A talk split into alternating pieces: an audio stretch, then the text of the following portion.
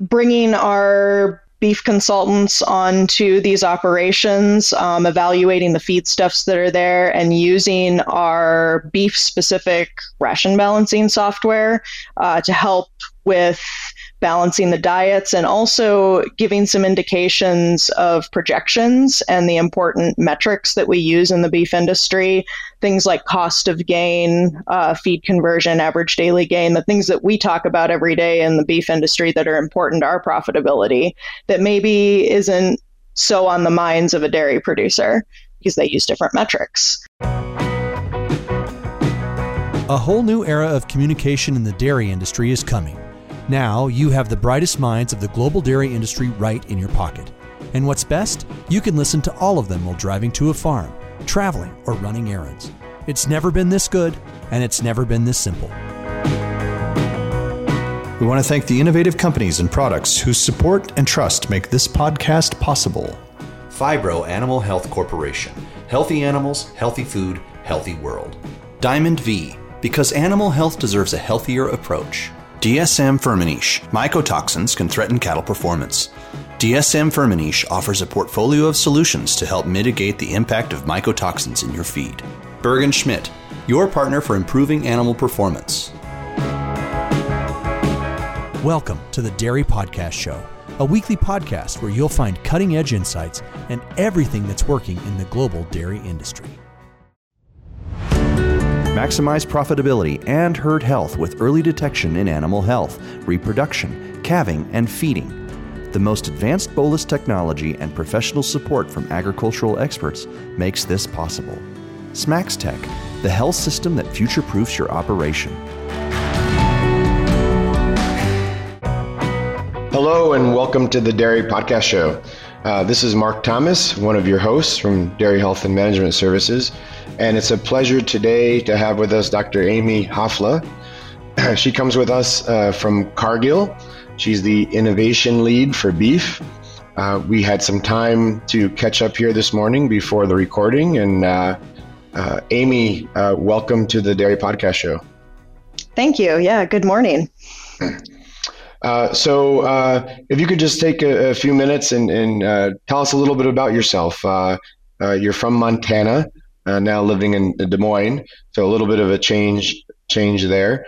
Uh, but uh, a little bit about your your education background and, and how uh, you came to uh, work with Cargill and, and, your current role of innovation lead for beef. Sure, yeah. Um, I've always been involved in the beef industry. I grew up on a ranch in eastern Montana. We raised commercial uh, commercial feeder calves and grew cereal crops. Uh, I went to school at Montana State University uh, for both my bachelor's and my master's degree. I went on to Texas A&M for my PhD. I got to work uh, for a couple years at USDA, the Ag Research Service in uh, State College uh, or College. State College, Pennsylvania, uh, near where Penn State is, doing some grazing research with dairy cows.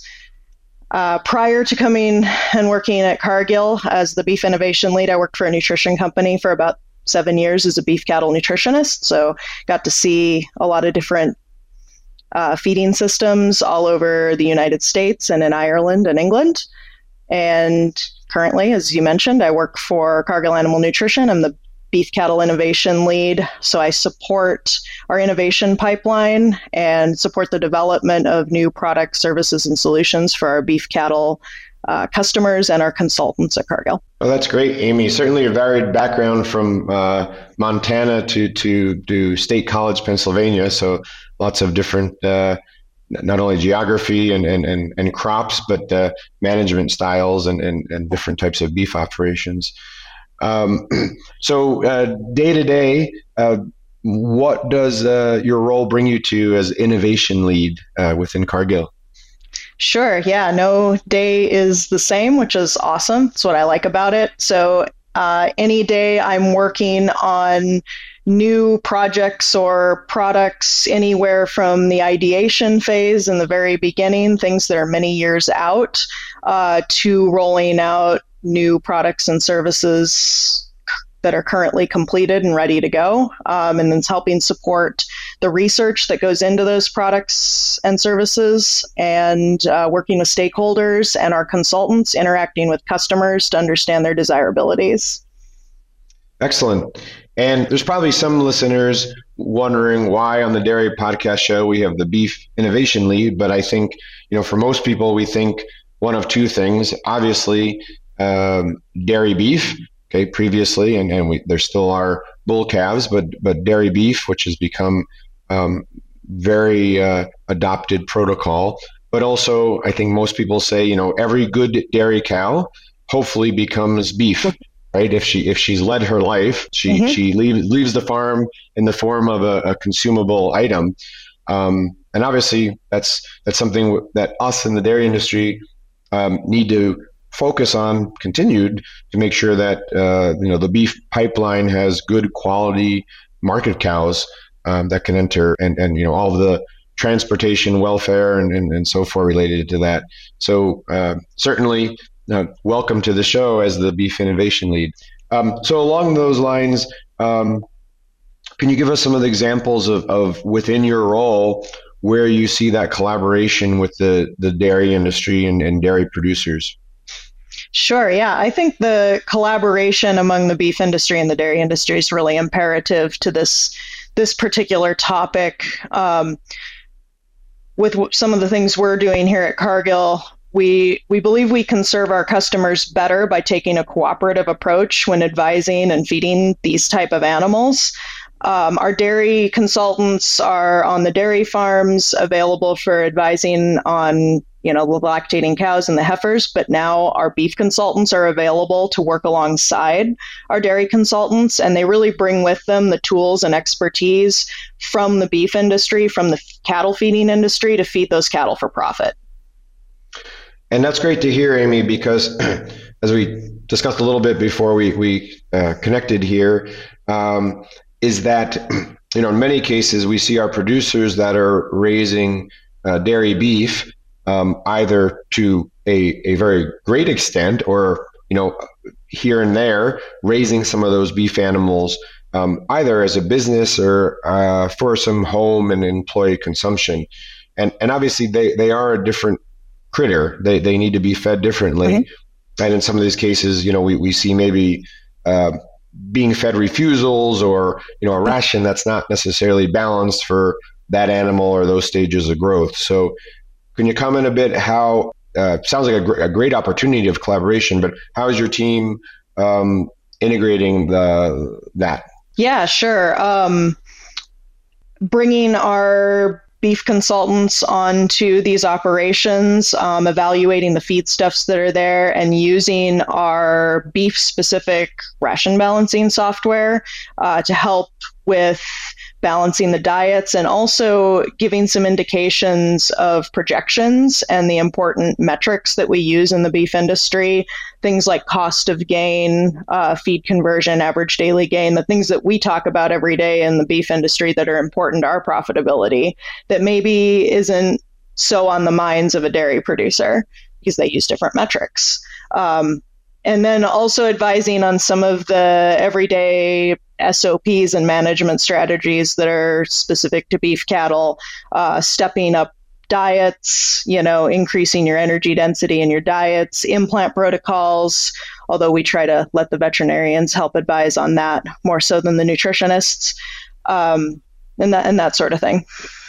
No, that's excellent, and I think you've you know highlighted some areas there that um, you know sure they're a, a, a calf, if you will, or or a steer or, or uh, uh, but they, they are you know crossbred a, a, a different uh, cross and and therefore re- being raised for beef obviously requires different requirements different feeding strategies and you mentioned the implant strategies uh, you know something that in dairy um, most dairy producers have never even thought about or or sometimes don't consider so those are all some really great opportunities um, I think as as also this um, the protocols of using dairy beef um, increase, obviously there's there's just more opportunity uh, for this.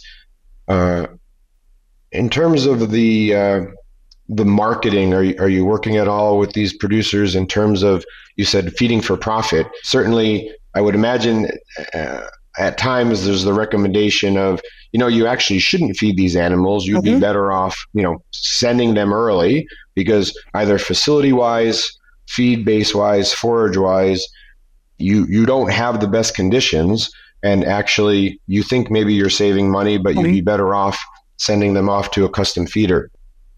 Yeah, that's a, that's a huge part of it. Um, being able to advise according to a farm's capabilities, their facilities, their labor circumstances, the feedstuffs they have available.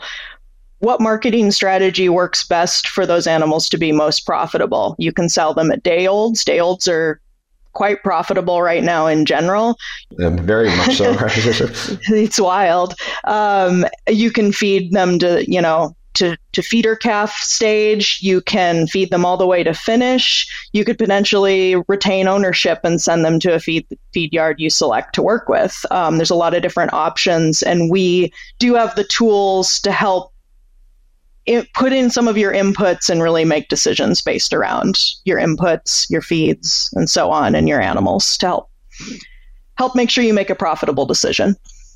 That's great because yeah, again, perhaps the best decision is is to send as a day old and uh, not mm-hmm. stress the the, the current uh, facilities. Perhaps you know how, how good of a job is that dairy doing with their own calves? Maybe they really need to focus on their dairy replacements um, as opposed to having this you know distraction or maybe they have the the means and uh, facilities to to actually do a great job on on the the dairy beef side so uh, Aimee as innovation lead um, what are some other innovations um, either just in beef or some that maybe would be a, a product or, or strategy that could cross over into dairy also that you're you're working on Sure. Uh, we will be releasing, or we have started releasing, um, a fly control bolus uh, that contains Altosid uh, through a agreement that we have with Central Life Sciences. So this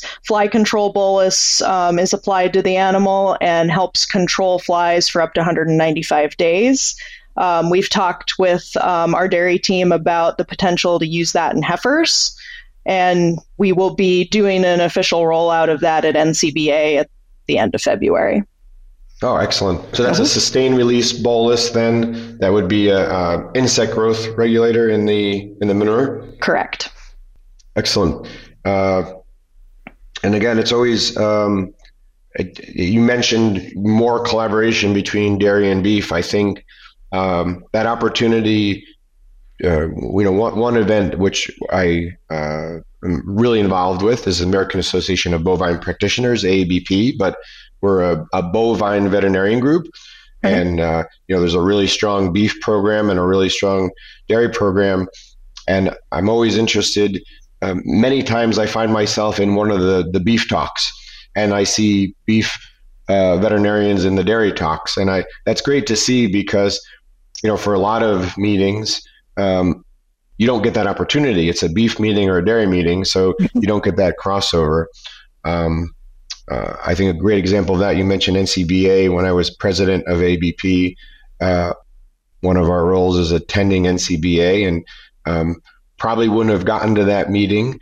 Uh, that's super impressive if I wasn't in that role. But again, lots of relevant uh, discussions, talks that that uh, are related to animal ag, animal industry, and and you know raising cattle. So um, I think that continued collaboration is is really important within your role day to day. Um, where do you see some of the future opportunities in terms of uh, continued collaboration w- with dairy um, and beef, and and uh, not only the the beef on dairy, uh, I guess if you look back, you know, quite a number of years ago, we, we probably wouldn't have thought of the market that's been created with with beef on dairy. Internationally, there's still lots of opportunities. I think most of the mm-hmm. listeners know I live in uh, Mexico, and uh, certainly there's uh, adoption of beef on dairy, but not to the extent that we've seen in, in the U.S. So, uh, in terms of international or within the U.S., what do you think some of the future collaborative opportunities there are between the the the two industries? Sure. I think one of the things that everybody talks about that we would really love to see, but is a challenge to to curate is a you know a total supply chain connection between especially with these beef on dairy calves they offer some traceability ease of traceability that we maybe don't see in the beef world um, can we follow them all the way through the system what level of sustainability are they offering versus a straight holstein calf um, those sort of things and following it all the way up through the supply chain um, nobody's really done that yet. Um, it's a challenging thing to do, but I think that that's definitely something everybody's talking about.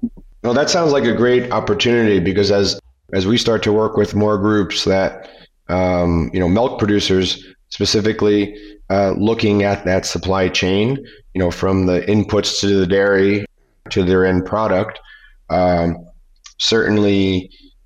I think, as I think about it, there hasn't been a lot of mention of the of the uh, you know non-replacement calf within that model. So I think that's a really important aspect of what is the uh, carbon footprint of that mm-hmm. byproduct to dairy, which actually uh, could be more efficient in the form of a dairy beef animal, or more efficient in the form of a uh, over over raising replacement heifers, right? Because now if if you have one more replacement heifer that you raise and don't keep that animal in in production, she ends up being marketed. Uh, I would imagine that has a very large carbon footprint in terms of mm-hmm. raising beef out of a female Holstein as compared to a beef on dairy animal. So I think that's a really good, really good point there of how we need to capture those animals and that entire supply chain and, and, and carbon footprint.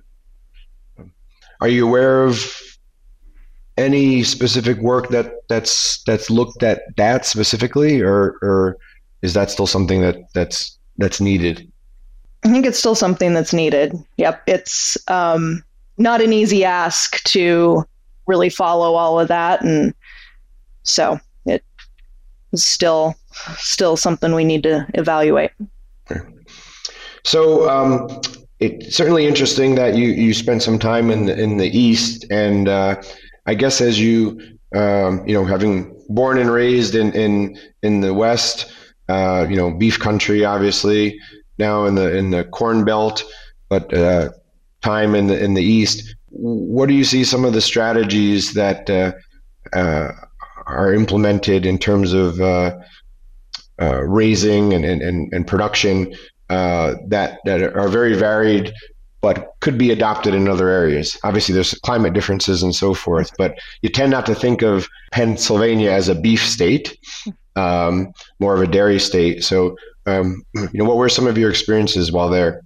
Yeah, I loved my time in Pennsylvania. It was beautiful. Um, our feedstuffs and our feed availability really varies um, from Montana to the to the Corn Belt to to Pennsylvania. You know, here where I live now, we have typically more feed than we know what to do with sometimes, um, and it's not that way out west.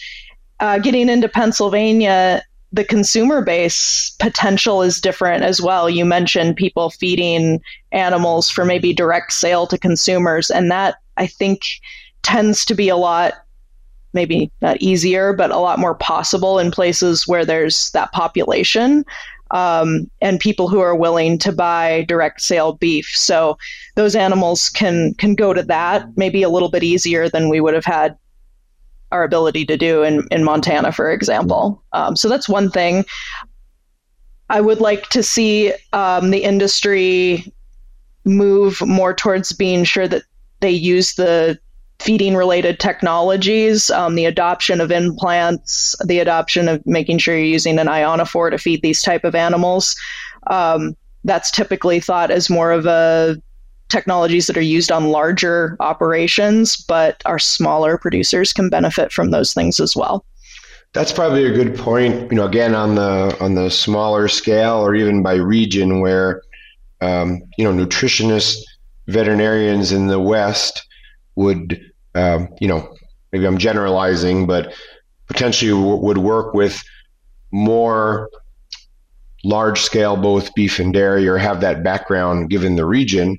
Whereas, again, in, in places, you know, having come come from uh, working in, in northern New York, you know, very small beef industry, the the just the discussion, even availability of uh, product implants and those type uh, feed additives is just less common, right? So you wouldn't mm-hmm. necessarily have easy access or as easy access to those technologies. So I think in the in the uh, innovation program that you're working with, this collaboration beef beef with dairy and, and Cargill, that's that's you know a great example or opportunity for those smaller producers that still have a impact in the total market volume, but to give them access to some of these tools that maybe they they're just not aware of at all. Yeah, and some of those tools are going to really allow them to be more profitable than they maybe otherwise would have been. We know that implants are one of the most proven, you know, best proven ROIs in feeding cattle. That applies to the smaller producers as well, as long as you have the facilities to apply those type of technologies. Mm-hmm. And and you bring up a great comment about you know the freezer beef having come from you know northern New York, very rural area, but still, um, and especially during and post pandemic, uh, you know, families that want to buy a, a half or, or, or or even a whole for larger families of, of beef, and that marketing ability because uh, you know that can certainly be. Uh, quite a profit center for a, a, dairy who can raise those animals uh, efficiently like you said, feeding for profit and then marketing those animals as such. So, you know, uh, have you, um, has Cargill worked in that area at all specifically, you know, f- freezer beef with some of the um, customers? No, that doesn't tend to be our focus.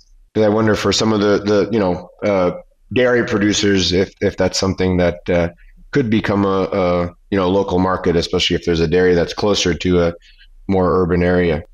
Aimee, uh, you mentioned NCBA. Um, great meeting, uh, super impressive. Um, when I've attended, uh, you know, just the the number of attendees, the programs, the discussions, the networking. Um, I guess that's coming up kind of around the corner here in, in February. Uh, what, is what is your role in the in in that uh, meeting? And and uh, do you have some presentations, or, or I know Cargill will have presence there. How are you gearing up for NCBA? Yeah, so I was wrong about the dates. It's technically ended January, I think. End I always January, kind of forget. yeah, it's always cold.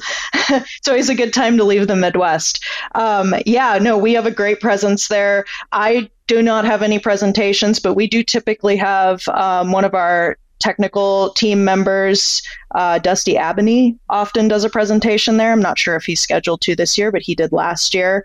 Um, we have our booth, and then we go there for interactions with our suppliers, interactions with our customers, and like I said, we'll be rolling out um, our fly control bolus um, at that meeting as well. Oh, excellent. Okay, so that's uh, you, yeah. You did mention that you'll be rolling out that that bolus. That sounds like a, a great opportunity to uh, you know present some of your your ongoing initiatives. Aimee, uh, any other thoughts or uh, or comments around innovation as we uh, as we wrap up a bit of our discussion here? Sure. Yeah, our collaboration among our beef and dairy teams at Cargill here to help support our customers feed these animals is it's it's the beginning stages of this project. It's sort of our first go. We will continue to look at innovative ways to help feed these animals and make them profitable. There's a lot of unanswered questions surrounding these animals. Liver abscesses come up a lot, general um, productivity, red meat yield, a lot of things that probably have some sort of nutritional root, and we are a nutrition based company. So we will continue investigating those things and, and innovating and seeing what we can what we can do to to support our, our customers along those lines you you certainly you bring up liver abscesses, and um, you know that's certainly, as we know in the industry, uh, you know something we certainly need to focus on, uh, and again, I would say most most dairy producers raising beef. That's not something probably most even think about or are very knowledgeable about. Would you agree? Yeah, uh, often if those calves leave the farm at a day old, the dairy producer will never have any idea what happens to the liver of that animal by the time it maybe gets to uh, the packer. So yeah, there's a there's a gap there. Um, it's it's a complicated topic. I think, as you probably know, we don't exactly know everything there is to know about what causes these animals to have a higher propensity of liver abscesses compared to like a native beef steer, for example. Um, is it the system itself probably plays some into it, just the dairy origin and and the the moving around of the animals and the then the early life management uh, circumstances, or is it a, the long days on feed? Is they on higher concentrate feed for very long? Is it probably both of those things? Um, so yeah, there's a lot to look at there. Yeah, certainly lots of opportunity for continued research and and um, you know even product development within that. Uh, you know, multifactorial, right? Uh, uh, from from birth to feeding strategies, management strategies, and then the opportunity to use you know some feed additives. Well, Aimee, thanks for for the discussion and your insight. It's time for our famous three. We want to thank the innovative companies and products whose support and trust make this podcast possible. R Yeast 40, ruminal and intestinal double modulation by ICC Animal Nutrition. Evonik Animal Nutrition, we are sciencing the global food challenge. Adisseo USA, producers of Smartamine M and MilkPay.com. X-Zelit, a novel product for the management of hypocalcemia. It's uncomplicated excellence. smaXtec, get insights from inside your cows with smaXtec for higher herd health and profitability. Adisseo, a global leader in nutritional solutions and the provider of Smartamine M, the best-in-class rumen-protected methionine product for dairy producers who want to optimize milk production, capture more value from their components, and maintain their lifetime performance of their herds. For more product information and to calculate your return on investment when you balance your feed with amino acids, go to milkpay.com. When your goal is to help animals reach their full potential, health matters. Diamond V offers a fresh perspective on animal health, a perspective that supports gut health, strengthens immunity, and ultimately enhances performance. For those who choose to invest in keeping healthy animals healthy, Feeding Diamond V makes a statement about another dimension of profit, where margins are measured by confidence in your future. To get a fresh perspective, visit diamondv.com because animal health deserves a healthier approach.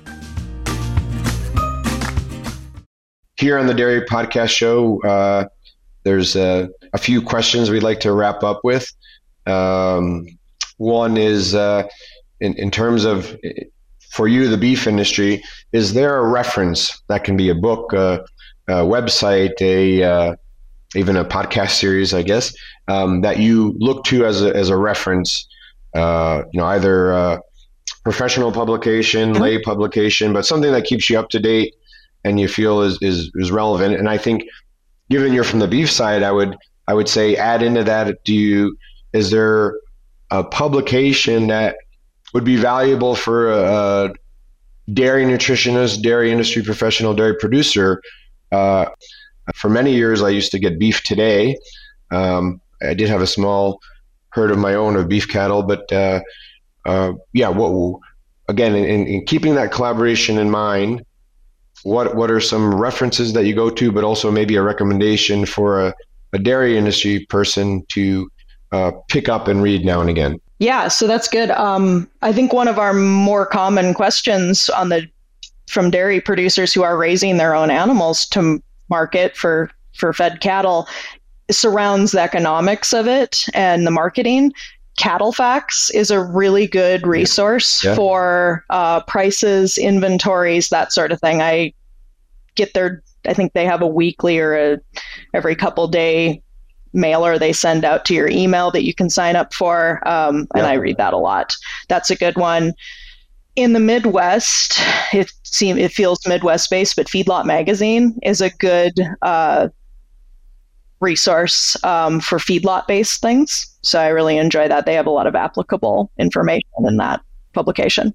Excellent. And I would agree with CattleFax. Yeah, I think that's just, again, industry knowledge of um, prices and, and, and so forth is, is um, you know, great to be on top of knowing the markets, right? I guess the other one is less less on the professional side. Is there is there any uh, book or documentary you have uh, read or watched lately that's not necessarily ag beef related that gave you some insight into either communicating with colleagues, communicating with customers, or just something of interest?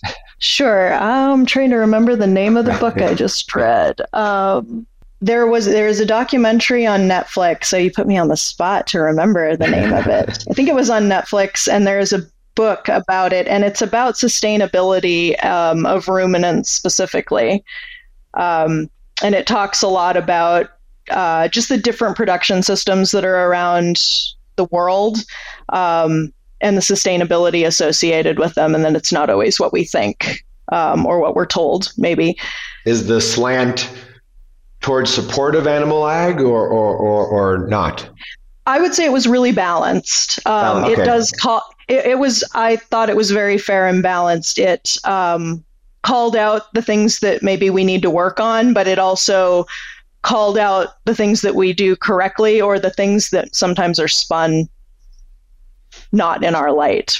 Okay, that's yeah. great to hear that it's that it, that it's balanced because so many. I, I actually enjoy watching. Uh, t- there tends to be more of the other end, you know, bashing the industry, but I, I I think it's really important we watch those or read those because we need to be aware of what's out there to counter that, right? So many times, you know, you're traveling to NCBA and you're on a flight or in the airport and you start chatting with someone and you tell them you're from the beef industry and you probably get the whole range of, uh, oh, I'm a beef producer also, or oh, uh, you know, how can you eat beef? Or, you know, or my family and I are deciding, should we stop eating beef? And I think, you know, it's maybe only one person or one family, but that's where we have our opportunity to counter some of the uh, myths or, or, false information, and or at least spin people up to uh, saying, "Hey, investigate this a little further." You know, if you want to become vegetarian, that's fine, but mm-hmm. at least read this or consider this before you make that decision. The name of it is Sacred Cow. I could went blank on that. Sa- Sacred, Sacred Cow. Cow. Okay. There is a documentary about it, but there is also a book. It was based on a book. Mm-hmm. Okay. Okay. Yep. I just uh, the case for better meat. Um, I just mm-hmm. I just googled that, so that's great. Okay. So the sacred cow. For those of you out there, uh, dairy or beef, uh, sounds like a, a good uh, good listen. Um, or watch as, as a documentary. Aimee, I, I guess our last uh, kind of wrap up common question is um, within beef, dairy, within the ag industry, uh, what sets aside those innovative, progressive producers that are going to have lo- longevity in the in the market uh, compared to those that you know are maybe not still with us or, or, won't be with us much longer? Sure. Yeah. Just the willingness to be progressive and to explore doing things differently than they were done by your father or your grandfather. We hear often when we are out, we may hear, well, we've always done it that way. Those can be dangerous words, right? So, yes. exploring different ways to do things, um, even if it's out of your comfort zone. Now, you have to do that wisely because not all advice given to you is good advice, but just the willingness to be progressive and do things maybe differently than than you have in the past. Great. No, I, re- I really like that. Uh, you know, think outside of the box. Uh, maybe you don't have to be the uh, initial adopter, but an early mm-hmm. adopter, right? And, and and at least be willing to think. Uh, you know, I, I like you said, uh, always doing it like dad or grandpa did could be great, or could also be the the end of the operation. Mm-hmm. Well, Aimee, it's been a, a pleasure to have you uh, with us this morning uh, and uh, connecting here first thing in the morning. Uh, looking forward to uh, potentially meeting you at, at, in some professional meeting here in the near future. Uh, best of success with the, the innovation program with the, the link between dairy and beef with Cargill. I think that's really exciting and mm-hmm. uh, a great opportunity for on our side for our dairy producers and obviously on the on the beef side for the industry, you know, creating a better better end animal for for the beef market. So as we wrap up here, uh, thanks to all the listeners. Uh, thank you, Dr. Aimee Hafla, and uh, we'll uh, be in touch uh, on an upcoming podcast. Thank you.